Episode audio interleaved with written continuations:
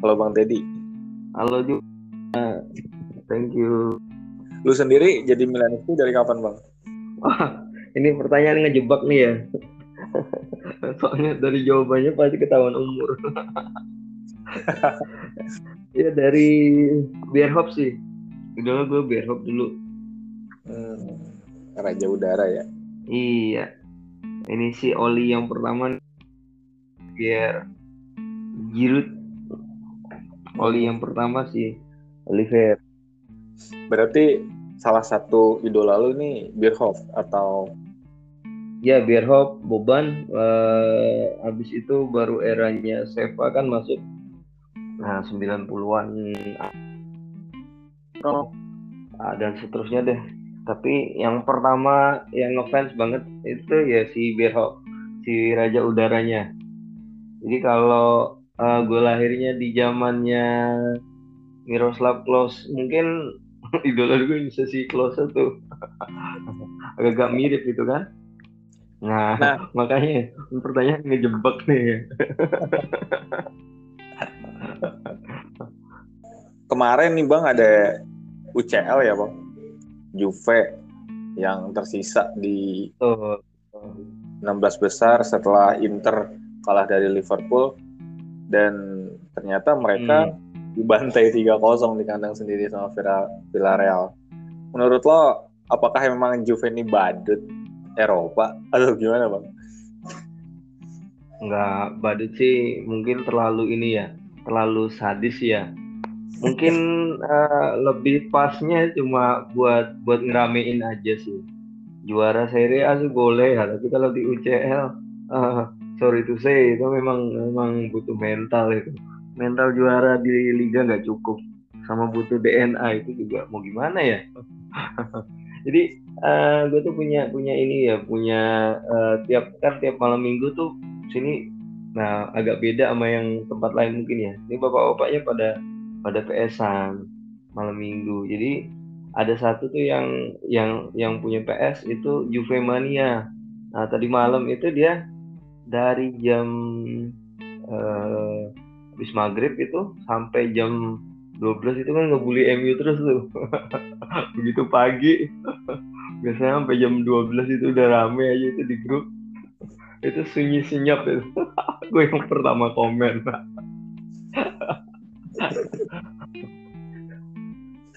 Ya sebenarnya sih ya gimana ya uh, mau mau mau di final juga itu udah udah the best banget gitu juara tuh kayaknya hampir gak mungkin deh mungkin selama Buffon masih hidup kali ya kutukannya itu masih berlaku padahal mereka juga tersingkirnya sama tim-tim level menengah ya kayak Ajax, uh, Lyon, Porto sama terakhir ini kan ya. Villarreal ya. Maksudnya belum ketemu yang uh, big team banget gitu kan. Iya, persis banget tuh di capture-nya uh, apa namanya? komen-komennya fans Juve itu kan bilang mending yang sebelah itu kalah sama sama apa sama dibantai sama Liverpool kalah dengan terhormat sama Liverpool nah ini Villarreal ya udah mau mau Liverpool kayak mau Villarreal kayak oh kalah kalah aja ya uh, eh, gue milih ini ya uh, memang Italia kalau di uh, di Eropa mau bicara koefisien mau koefisiennya uh, satu kayak mau dua kayak kalau nggak kalau nggak ada Milan yang nggak seru. Nggak peduli mau Juve mau Inter mau juara mau koefisien nggak peduli ya. Milan Milan aja udah. Kalau menurut lo ini efek dari tim-tim Italia yang sangat jadul ya pengennya tuh pakai pelatih Italia doang atau gimana bang? Nah itu sih itu terus terang PR banget nih buat tim Italia buat di Eropa ya. Uh, emang nggak gampang buat pelatih yang di Italia, terus abis itu memang yang jam terbangnya di Eropa juga uh, mumpuni itu nggak gampang. Uh, lihat aja yang uh, kayak sukses di Italia, kayak Conte, Mourinho dan lain-lain itu ya mereka juga harus uh, coba tim luar dulu. Kalau memang dari Italia sendiri terus keluar itu kayaknya nggak gampang yang sukses cuma Ancelotti aja sih itu juga uh, waktu itu juga dibilang zamannya bertabur bintang ya Milan ya hmm. ya setelah dia uh, pertama kali menang di 2003 habis itu 2005 kita kalah itu kan juga comebacknya 2007 itu setelah itu memang Ancelotti termasuk pelatih paling sukses di Eropa ya jadi memang pelatih pelatih Italia yang pertama, kemudian yang kedua itu masalah masalah budget sih menurutku ya. Jadi memang eh, standar kualitas pemain di Liga Italia memang harus diakui sih memang mental dan eh, harganya mungkin belum selevel liga lain. Hmm, kualitas kuadnya ya masih di bawah. Kualitas kuat iya dan dan pelatih masih masih yang lain. Masih di bawah sama uh, Jerman terutama kemudian pembinaannya ya.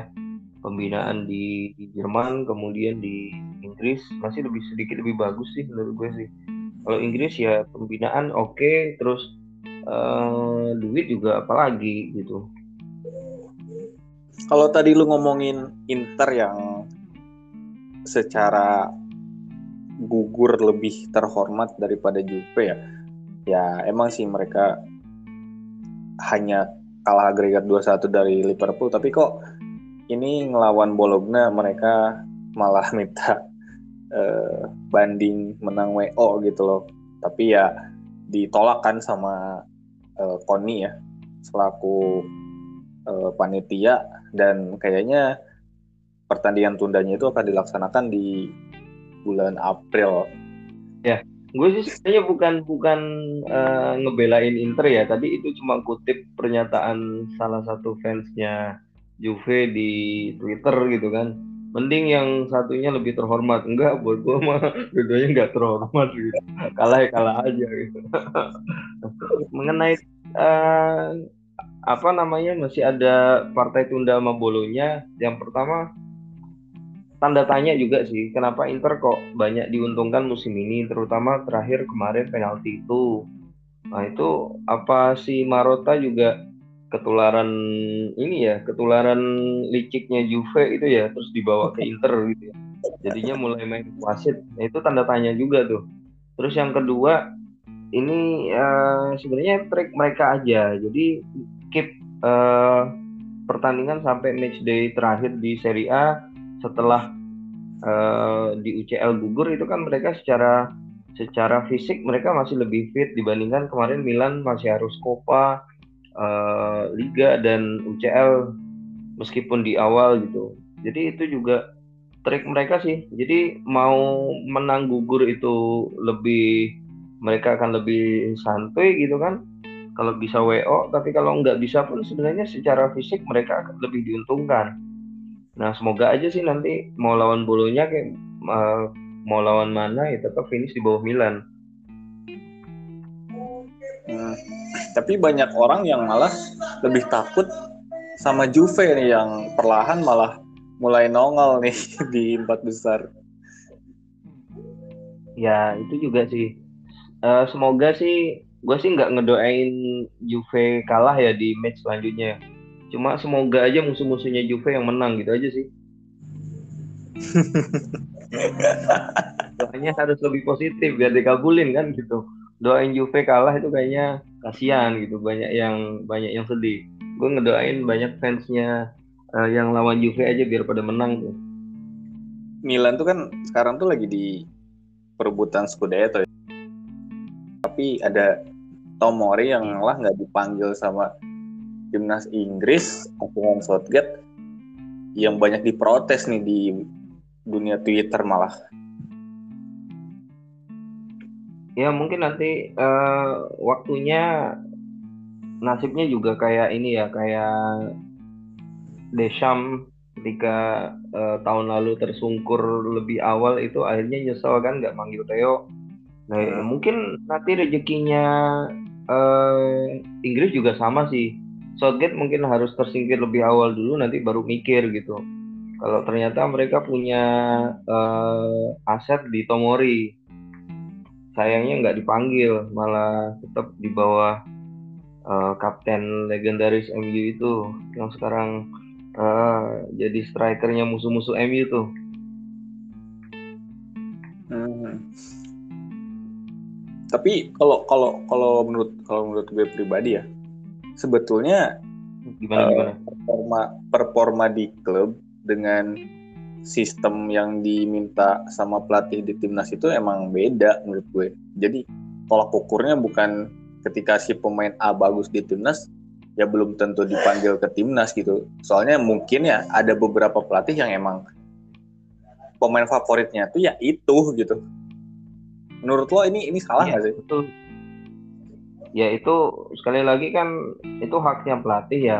Uh, dia punya strategi, punya karakteristik pemain yang dia inginkan itu nggak nggak salah sih. Ya uh, sekarang kan ibaratnya fans itu pengen ngelihat yang top perform di klub masing-masing itulah yang ditarik jadi biar secara uh, apa namanya emosi secara uh, mereka juga lagi on fire di klub masing-masing tapi memang di timnas itu nggak semuanya juga bisa dapat chemistry begitu mereka bagus di klub sebenarnya juga belum tentu bagus di uh, timnas.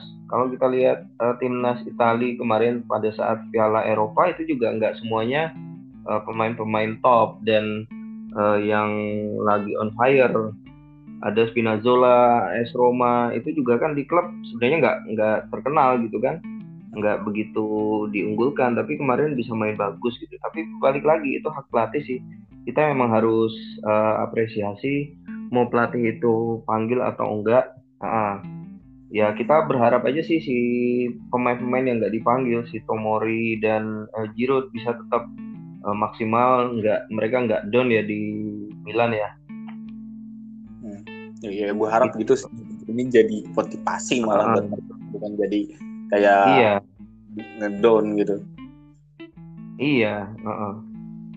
Lagian juga kalau abis di timnas terus ternyata cedera atau kena covid juga ya repot lagi yang repot juga uh, Milan sendiri gitu kan nah hmm. sebenarnya sih agak-agak sayang gitu kan kalau ngelepas pemain timnas tapi ya prinsipnya uh, Om Maldini kan kita nggak pernah uh, Milan nggak pernah uh, menahan pemain yang mau ke timnas gitu contohnya Ibra kan yang baru sembuh udah dipanggil juga ke playoff Piala Dunia. Swedia ya. Ibrahima itu cuma buat ini aja, cuma buat ngangkat uh, mental uh, apa namanya di Swedia kan banyak banyak pemain-pemain muda juga. Jadi wajar sih kayak si strikernya si Alexander Isak itu. Itu kan juga butuh motivasi biar biar tetap uh, bagus. Tapi lebih lebih ke situ aja sih.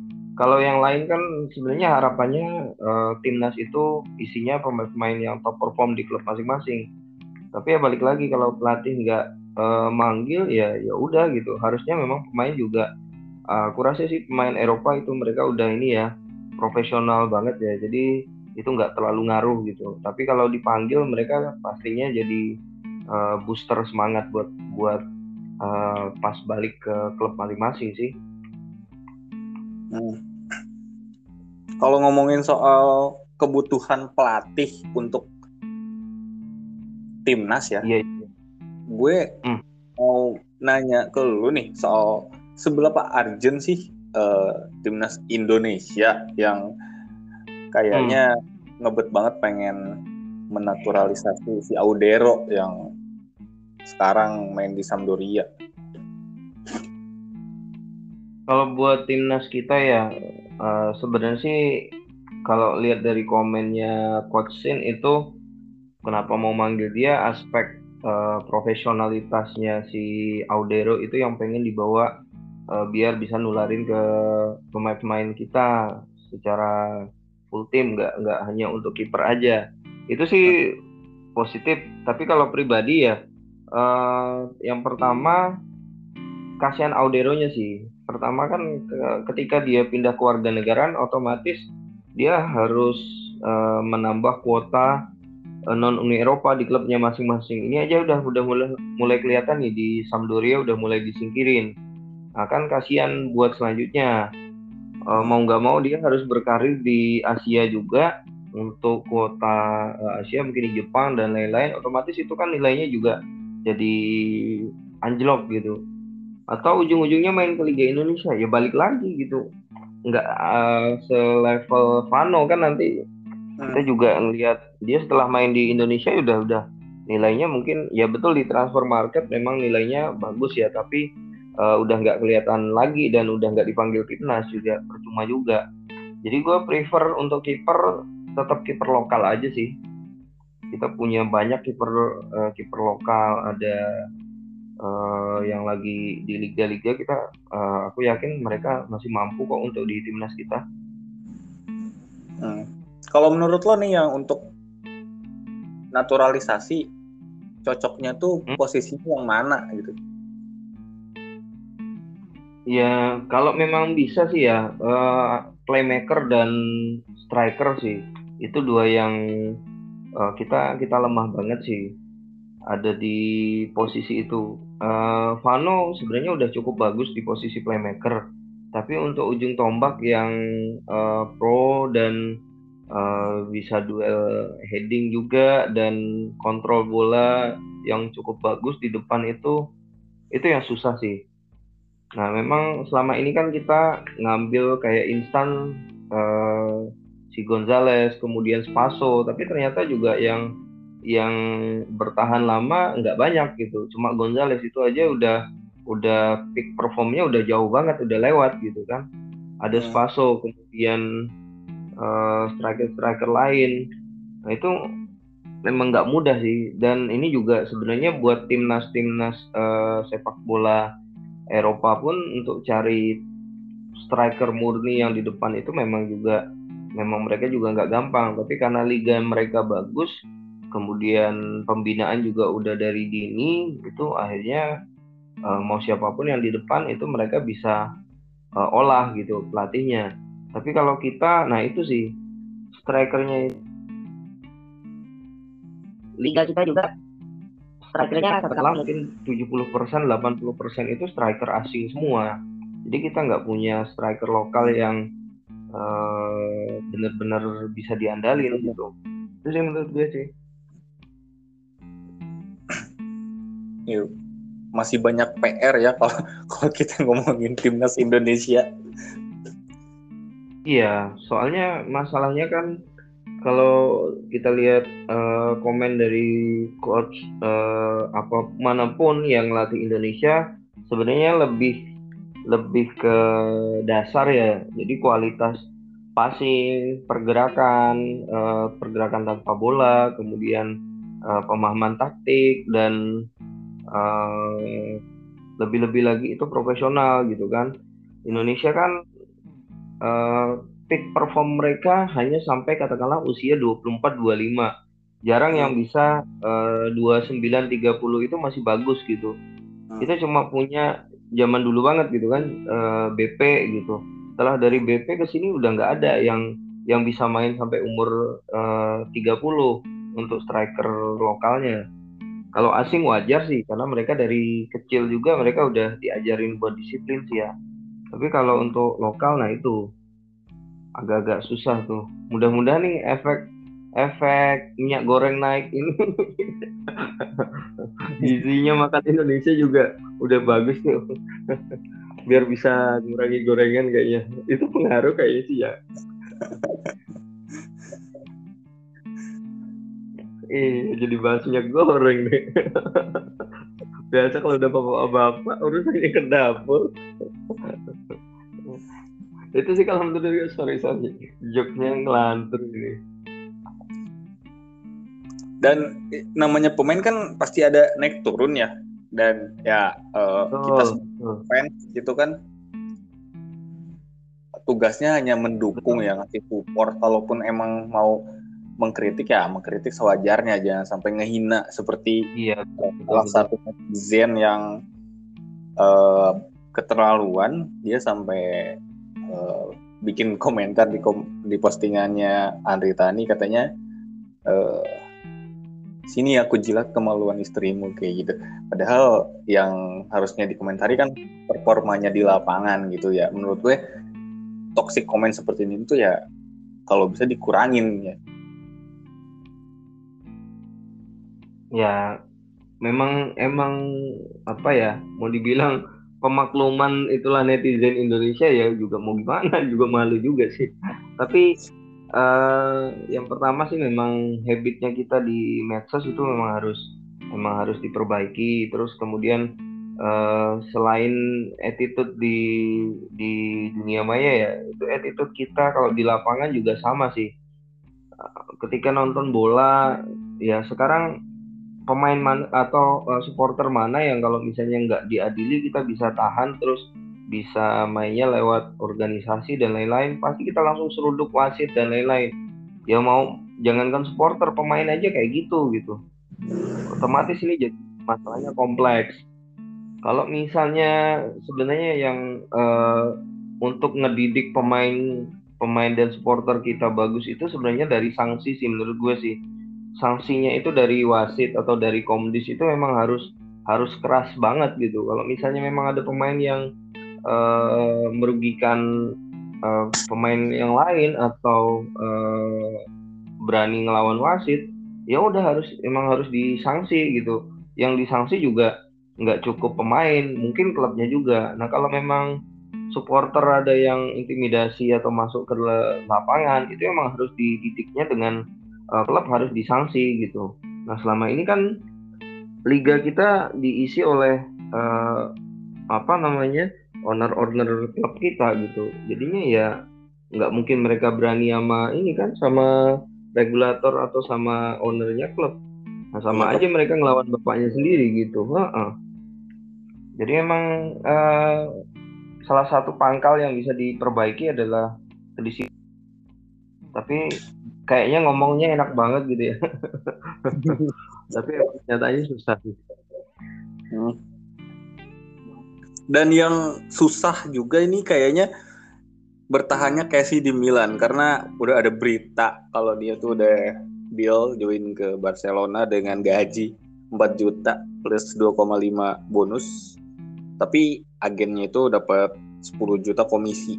Menurut lo apakah uh, ini sebagai tanda balas budi seorang Casey ke agennya gitu balas budi sih enggak sih menurut gue sih ya. Tapi lebih ke ini strategi uh, strategi dari si agen. Jadi agen itu kan uh, jadi kayak Atangana ini memang kalau gue baca juga di uh, beberapa berita yang lain itu kalau uh, stylenya pelatih pelatih atau agen uh, pemain Afrika itu trennya memang agak-agak kayak gini mirip-mirip. Ini umum kalau uh, Afrika. Tapi kalau Eropa ini yang si Rayola ini yang uh, apa namanya terkenal banget. Nah kalau si Atangana ini katanya di Afrika udah biasa yang model-model kayak gitu. Jadinya kalau pemain itu transfer dan pindah pasti fee-nya itu akan masuk si agen. Makanya Rayola itu hobinya adalah uh, pergi si, saat si pemain putus kontrak itu dia akan uh, fee-nya masuk ke dia semua. Mau Matis Delik uh, kemarin ini kan juga ada isu nih Matis Delik mau keluar dari Juve. Kemudian Pogba ini juga uh, katanya mau cabut juga tuh dari MU terus uh, dan lain-lain deh gitu. Alan. jadi memang sisi positifnya si katakanlah si agen itu tanda kutip dia sengaja pengen si pemain kontraknya itu habis biar fee-nya itu akan masuk ke dia semua. Nah kalau si Atangana itu sebenarnya juga lumrah-lumrah aja, maksudnya di antara pemain yang lain. Nah, cuma karena dua agen ini hobinya kita ngelihat padahal pemain itu lagi bagus di klub, nah, dia dengan segala upayanya dia mau buat buat si pemain itu keluar ya model-model agen seperti ini ya juga sebenarnya susah-susah juga mau ditolak ya karena uh, kebetulan juga mereka juga mengagensi pemain-pemain bagus apalagi Rayola gitu kan. Kita nggak bisa nyangkal bahwa salah satu kontribusi dia di uh, apa jelatan baliknya ke Milan itu juga kontribusi si Rayola kita juga nggak bisa uh, sangkal itu. Tapi kalau untuk case-nya Casey ya namanya si pemain juga hatinya udah nggak di Milan ya mau gimana lagi gitu kan. Ya pilihan pemain pelatih adalah tinggal memainkan atau enggak. Nah kalau di cadangan juga kita nggak punya pilihan lain uh, dan harus mencadangkan Casey tapi ternyata kita juga uh, prestasinya nggak ada jaminan kita bisa seperti sekarang ya mau nggak mau sih. Serba salah juga si Pioli gitu. Cuma uh, terus terang sih gue sih lihat ini ada faktor kesalahan dari Maldini juga. Kenapa pemain yang uh, dua tahun lalu dari eranya akan cabut itu enggak segera ini ya perpanjang Casey ya. Nah akhirnya sekarang hilang deh gitu. Kalau Casey pergi nih, kira-kira menurut lo hmm. pengganti Padan itu apakah emang Renato Sanchez yang rame banget diberitain? Ya orang kan melihat Renato itu udah udah apa ya uh, baru ya baru dia sukses di Lille kemudian uh, ketika ngelawan Milan dia juga mainnya bagus banget Spartan banget tuh ngobrak abrik si Casey is okay dia memang bagus tapi uh, sebelum itu dia berapa kali dibuang kan di Bayer dibuang dia di uh, apa dulu Benfica kalau nggak salah itu juga nggak dipakai. Ya karena memang injury prone-nya sih ya gue sih ngelihat dia bagus tapi kalau uh, dari segi ketahanan uh, bodinya dibandingin Casey kita harus akui Casey jauh lebih tangguh sih ya. Tapi kalau memang kita karena udah pasti kehilangan Casey ya siapa aja sih? Mau Adli mau Pobega siapa aja pelatih uh, yang lebih tahu gue sih percaya aja sih. Tapi kalau dilihat dari yang ada sekarang nggak masalah kita punya Tonali dan uh, Benacer yang makin makin kompak di tengah. Tapi ya karena si Tonali belum teruji ya di level uh, full yang satu musim uh, bermain bagus, ya memang kita harus ada yang uh, satu pengganti Casey yang uh, bisa jadi jaminan buat stabil satu musim ke depan. Nah kalau musim lalu kita cuma punya berdua itu uh, kita agak-agak oleng ketika salah satu dari Casey dan Ismail Benacer cedera. Nah, tapi sekarang kita punya tiga itu salah satu menurut gue sih jaminan lini tengah Milan bisa lebih stabil ya kayak sekarang. Nah, tahun depan pun kita harus siap nih. Uh, kira-kira Pobega bisa stabil nggak? Kemudian Adli juga gimana adaptasinya di Italia bisa cepat apa enggak gitu? Dia sih oke okay kalau misalnya kita mau uh, lihat uh, apa kenapa beberapa match terakhir Casey jadi katakanlah deep lying playmaker atau uh, untuk ngepush ke depan gelandang yang untuk ngepush ke depan itu uh, Adli memang lebih cocok. Tapi kita nggak uh, ngeliat tuh nanti pengganti yang lebih sepadan apakah siapa nih yang paling cocok Adli atau Pobega sih? Hmm, karena Brahim juga udah ada perform banget ya. Bahkan dicadangin terus kan di di akhir-akhir ini. Uh, gue sih bisa jadi ya bisa jadi ini salah satu Pioli uh, punya strategi biar uh, si Casey itu jadi lebih lebih apa namanya lebih berasa dibutuhkan Milan gitu. Bisa jadi itu strategi Casey, uh, coach Pioli biar si Casey mau bertahan atau juga bisa jadi itu eh, katakanlah protesnya si Pioli biar manajemen segera perpanjangin tuh Casey karena Casey masih penting gitu.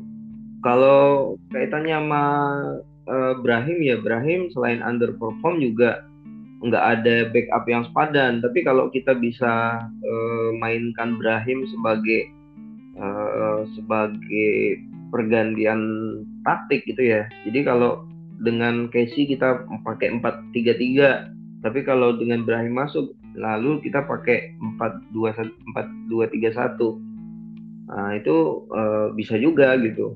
Tergant uh, beberapa pertandingan terakhir kan itu juga pada saat lawan Inter itu uh, Brahim masuk itu kan merubah skema sebenarnya. Memang dari awal kita di katakanlah di atas di atas kertas kita 4-2-3-1 tapi realnya itu kan 433. Nah, saat Brahim masuk baru kita pakainya 4231. Itu sih gue ngelihatnya. Tapi ketika Brahim dimasukkan pada saat Napoli itu juga nggak ngasih kontribusi yang signifikan sih. Makanya memang eh, apa namanya?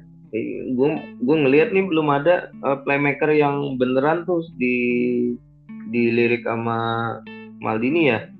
Apakah si Catalere-nya si uh, klub Brook? Nah itu nggak tahu tuh. Artinya di sini kan uh, ada sistem yang nggak berjalan ketika si pemain itu nggak perform kayak gitu kan. Nah, iya, kan betul betul. Si Pioli ini dapat pemain yang emang bagus nih. Apakah dia bisa menampilkan permainan yang lebih baik dengan hasil yang konsisten?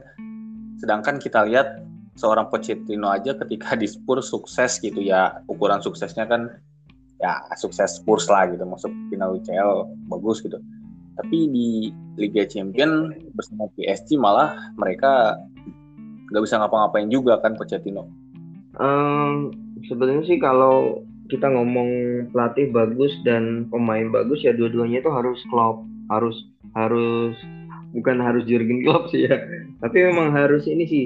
Harus pemain itu juga harus benar-benar menghormati pelatih. Nah, yang jadi masalah di PSG kan antara uh, di situ ada senior kayak uh, Neymar, kemudian Mbappe, mereka masuk sebelum Pioli gitu kan. Jadi uh, mereka merasa jauh lebih jauh lebih senior di klub, otomatis mereka juga bisa sombong di uh, depan pelatih. Apalagi mereka juga uh, punya label bintang dan label harga transfer yang tinggi. Otomatis kan egonya juga jadi lebih tinggi. Beda sama Milan sebenarnya. Milan itu uh, bukan beda lagi ya bedanya jauh banget.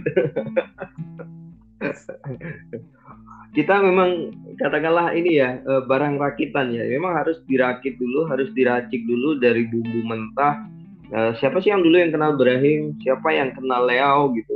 Uh, siapa juga yang kenal uh, Ismail Benacer gitu? Dulu. Nah semua itu kan uh, iya dulu nggak ada yang yang kenal kenal mereka termasuk uh, fans Milan pun nggak ada yang yang kenal. Masih lebih sombong ketika kita ketika zamannya uh, Yong Hong itu jadi presiden kita oh, sombong banget tuh. Tapi ketika Pioli masuk kemudian ditambah ada sosok Ibra dan Jair ya itu jadi masakan yang perfect lah katakanlah kayak gitu. Jadi ada leader di lapangan ada sosok juga leader di luar lapangan. Itu sebenarnya ramuannya udah udah pas banget. Nah itu yang kita juga nggak lihat di di Juve. Nah Juve meskipun punya Dybala meskipun punya eh, apa namanya Vlahovic sekarang itu mereka juga iya mereka juga delik di belakang ini ternyata mereka juga nggak Eh, nggak uh, bisa langsung recover ketika Allegri masuk. Nah, mereka juga tetap butuh waktu. Nah, apalagi kalau diisi pemain-pemain muda uh, kayak Milan gitu. Beda sama Inter. Inter itu uh, warisannya Mancini, eh waris sorry, warisannya Conte. Mereka itu udah bagus. Mereka lagi katakanlah memang mereka udah lewat di masa emasnya. Tapi juga pemain mudanya mereka juga pemain bagus ketika direkrut. Paling juga yang dibuang kemarin kan cuma Sensi sama Nenggolan itu juga uh, katakanlah karena karena cedera Nenggolan juga uh, peak performnya udah lewat gitu. Tapi ya balik lagi kenapa Inter juga nggak bisa uh, stabil di puncak itu juga pelatihnya gitu memang pelatih uh, Simone mungkin musim ini karena baru pertama dia uh, masih ada kesalahan menurutku itu wajar tapi uh, tahun depan kalau Milan nggak berbenah, nggak juara tahun ini, tahun depan akan lebih berat sih menurut gue sih. Ada Roma, kemudian Napolinya Spalletti juga sebenarnya sadis tuh Napoli tuh. Salah satu posisi yang harus dibenahi juga kan striker ya. Kalau misalkan berapa pensiun, ya mungkin Giroud dan ada striker baru yang bakalan datang dan nama yang paling santer diberitakan adalah Origi yang malah bikin Maldini kepincut daripada Belotti. Menurut lo faktor apa yang membuat Maldini segitu sukanya gitu sama Origi? si si OG itu ya. Iya. uh, kenapanya kalau gue sih ngelihat dari segi ini ya dari segi uh, efektivitas permainan ya. Uh, Origi kan super sub di Liverpool tapi dengan menit bermain yang sedikit golnya juga uh, cukup bagus kemudian dia dan uh, karakternya agak-agak mirip dengan tipe ya, yang kita butuhin tuh si Giroud dan lain-lain yang oportunis di depan gawang mungkin itu yang lebih uh, dipilih dengan pertimbangan lebih cocok dengan uh, strateginya ini ya strateginya Pioli. Dibandingin dengan uh, gue sih sebenarnya lebih prefer Belotti ya. Tapi ya terus terang juga gitu. Kalau memang dengan skema uh, Pioli sekarang Belotti itu nggak masuk banget. Kecuali kita uh, taruh dia di posisi kayak Rebic gitu. Ketika Rebic masuk uh, di 4-3-2-1 striker tunggal perannya Rebic sama si Giroud itu kan beda banget tuh nah kalau di situ posisinya si Belotti cocok Artinya uh, ketika Conti, ketika uh, Pioli pakai Belotti atau pakai Ibra dan Giroud, nah itu benar-benar ngerubahin uh, pola permainan tuh. Jadi yang satu tipe pemantul bola kayak Ibra dan uh, Giroud, nah ketika si apa ketika kita pakai Belotti maka striker kita ya apa namanya pengumpan-pengumpan kita dan playmaker harus juga ngerubah gaya menyerangnya. Dari yang tadi kita mungkin banyak crossing dan uh, bola dipantulkan ke ujung tombak sekarang otomatis harus jadi terobosan dan opan umpan pendek di depan gawang gitu kalau kalau lihat gayanya Belotti tapi kalau dengan Origi nah otomatis kita nggak terlalu ngerubah uh, pakem permainannya si Pioli sih. Makanya kayaknya yang kok yang santer banget tuh si Origi ya. Heran juga gue sih. Kalau menurut gue malah Maldini itu ngelihat sisi pengalaman dia di Liga Champion. Karena kalau sebagai super sub tapi kan dia udah pernah menang juara UCL ya. Dan kalau misalkan memang ya. Milan itu nyari striker dari jumlah gol atau asisnya gitu menurut gue pemain kayak Giroud nggak bakal datengin karena dia minim banget kan tampil di Chelsea juga Lalu Manjukic yang nganggur juga menurut gue nggak bakalan datengin. Pellegrini yang cederaan di Monaco nggak mungkin juga. Dan sekarang malah datengin bocah Serbia gitu. Jadi menurut gue emang penandatanganan si striker ini nggak lebih ke gol dan asisnya sih, tapi lebih ke kebutuhan uh, Pioli untuk menunjang sistemnya itu benar kata lu. Ya itu uh, satu sisi pertimbangan uh, apa namanya formasi mental di UCL juga kita lihat uh, katakanlah rekrutan Giroud ini sukses ya dengan uh, fee transfer cuma satu setengah juta tapi kontribusinya cukup bagus nih di musim ini bisa double digit itu juga udah istimewa kalau menurut gue makanya uh, bisa jadi selain faktor UCL mental itu juga uh, pertimbangan ini ya jangan lupa kita musim ini kan juga udah lolos dari financial fair play-nya ya. Kalau kemarin tiga tahun kan kita masih kejerat itu. Jadi mau rekrut main bagus juga sebenarnya bisa-bisa aja tapi karena ada FFP itu ya kita terpaksa harus uh, ekstra ngirit gitu.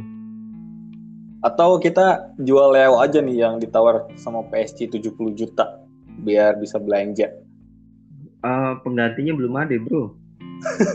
Penggantinya itu yang repot.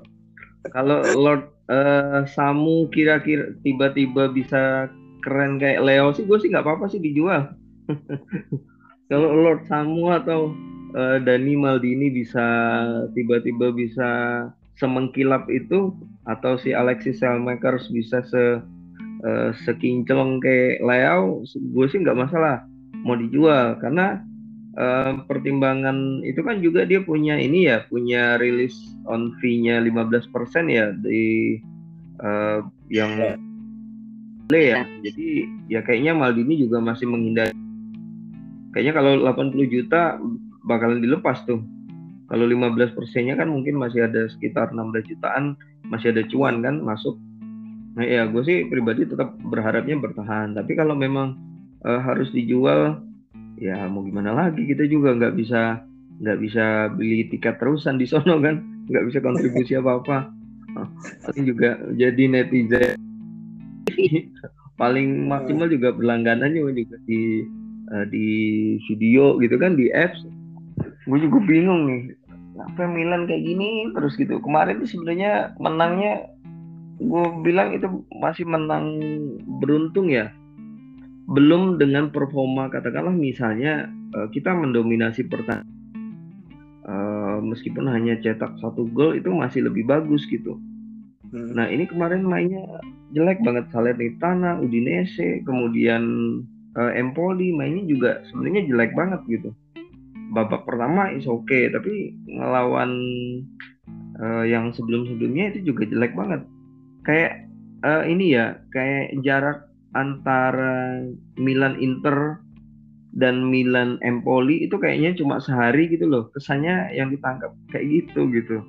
Ya kok gue bisa menang margin 2-0 aja itu udah istimewa sih itu udah udah keren banget tuh kalau lawan Cagliari besok apalagi juga mereka lagi lagi bagus-bagusnya kan ya mudah-mudahan uh, kita bisa memanfaatkan momen ya karena Inter kan ngelawan Fiorentina. Nah itu dia, masalahnya Milan mampu nggak menang nih bro. Nah itu yang gue takut nih. Sekarang gue takutnya bukan sama Juve, bukan sama Inter, takut sama diri sendiri sebenarnya. Hmm. takut sama Milan sendiri. Uh, mentalnya pemain kita itu belum ada yang pernah juara deh kayaknya. Yang mereka ada di tim inti yang uh, bisa ngebawa timnya juara gitu. Nah beda banget kan kayak kayak uh, Inter sama Juve itu kan pemainnya udah ada yang bermental juara. Nah itu hmm. kita belum ada, cuma Ibra doang tuh dari zamannya uh, apa namanya dari zamannya keemasan Milan dulu sama sama Menyong gitu kan. Selain itu nggak ada nggak ada yang mental juara. Ya harapannya sih itu sih mereka itu bisa bawa arus positif, kemudian juga Giro termasuk itu juga bisa bawa uh, arus positif biar bisa stabil. Harapan gue sih. Ya. Uh, selain harapan pesan-pesan lu deh terakhir nih buat para milenisti yang ngedengerin bang. Ya uh, buat para milenisti tetap uh, fanatik dan tetap bijak sih ya. Itu aja sih. Tetap fanatik dan tetap bijak. Jangan jangan kayak itu tadi yang uh, apa namanya uh, dulu kita nyerang Lord Samu itu kasihan sih sebenarnya ya. Apalagi yang kayak kasusnya Andri Tani itu malu banget sih. Nggak patut dicontoh ya iya. Nggak uh, apa ya bangsa Indonesia yang ramah itu hanya kalau ketemu sih. Kalau di udah ketemu di medsos itu sadis bener. Omongannya sadis bener yakin. Gue aja sampai malu itu wah ini ngeri nih tapi uh, kayak uh, kemarin yang kasusnya Lord Samu itu ternyata nggak cuma netizen Indonesia sih kayaknya ya. Dari luar juga sama sih. Iya. Ya kayaknya di mana-mana sih. Indonesia kan uh, menang banyak ya. Jadi ya mudah-mudahan Milanisti itu bisa jadi bagian yang positif itu aja sih menurut gue sih. Oke deh bang Teddy. Terima kasih buat waktunya ya. Oke bro semoga sukses juga buat Milanity Culture. Ya ke depannya makin banyak followernya bisa jadi juga buat uh, contoh yang baik buat uh, akun fanpage Milan yang lain. Semoga semuanya makin sukses. Amin amin. Sukses bersama. Kalah menang imbang apa pun itu kita tetap teriak Forza Milan. Kalah menang imbang tetap Milan juara